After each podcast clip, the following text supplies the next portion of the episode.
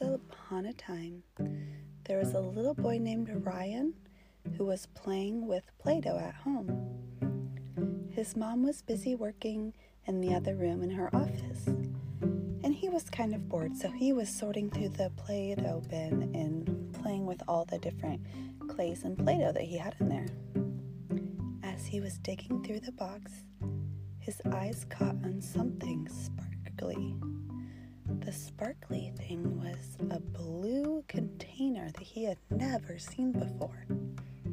When he opened the lid, there were all of the colors of the rainbow, each neatly packaged in its own little bag. So he thought, well, these must be for me. And he opened each little package and he decided to make a little monkey out of the blue and yellow. So he very carefully made a little ball for the head and added tiny little ears and a little round body with arms and legs. He made a long, skinny tail by rolling it between his fingers until it was the perfect little monkey tail. And the second he stuck that monkey tail on, the Play Doh began to move. It went, and it started running around like a real monkey. He swung up onto the tabletop where there's some plants in a pot, and the monkey swung around on the vines of the plant. And Ryan was in shock. He just could not believe it. He stared. And then the monkey settled down, climbed down from the little branch of the plant, and settled back down on the table. And it didn't move again. Ryan thought, that's crazy. My Play Doh just came to life. So he thought, I'm going to see if I can do it again. And this time he used the orange and yellow to make a tiny little lion with a little black nose and little eyes and a big mane. And again, when he stuck that tail on, the thin yellow tail with the bushy orange fur at the end, the lion lifted its front paws and roared. He jumped back and was like, oh my gosh. And then the monkey and the lion started playing together, and the lion was chasing the monkey, and it roared again.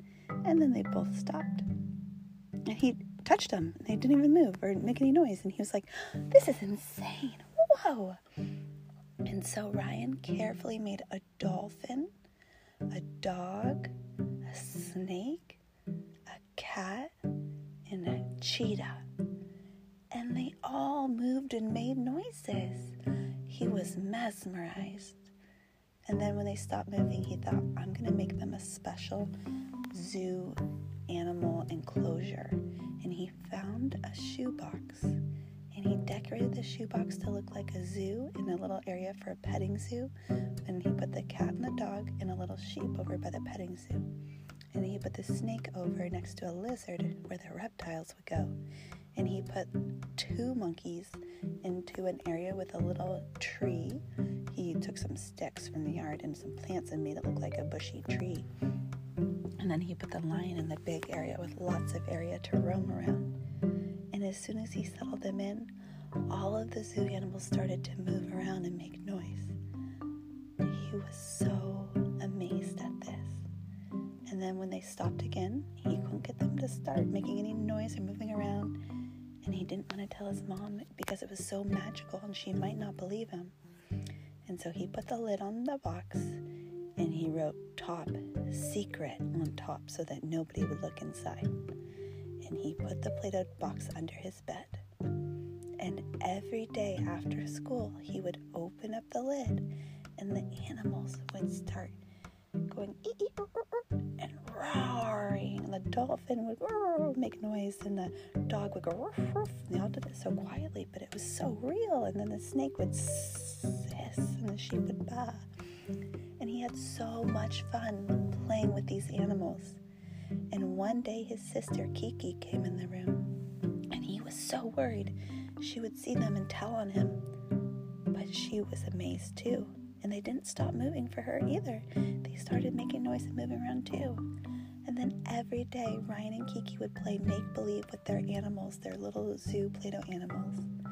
And it was the coolest thing ever. And they had a special secret they shared because they thought no adult would believe them.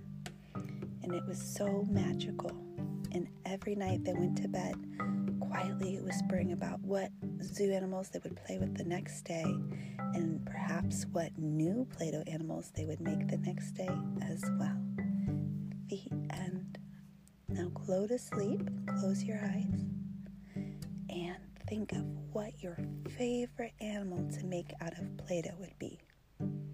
And tomorrow, when you wake up, maybe you too will get a chance to create a really cool little Play Doh animal. And if you're really lucky, maybe it'll move around and make noise for you and show you the magic too, just like Ryan and Kiki got to see. Now it's really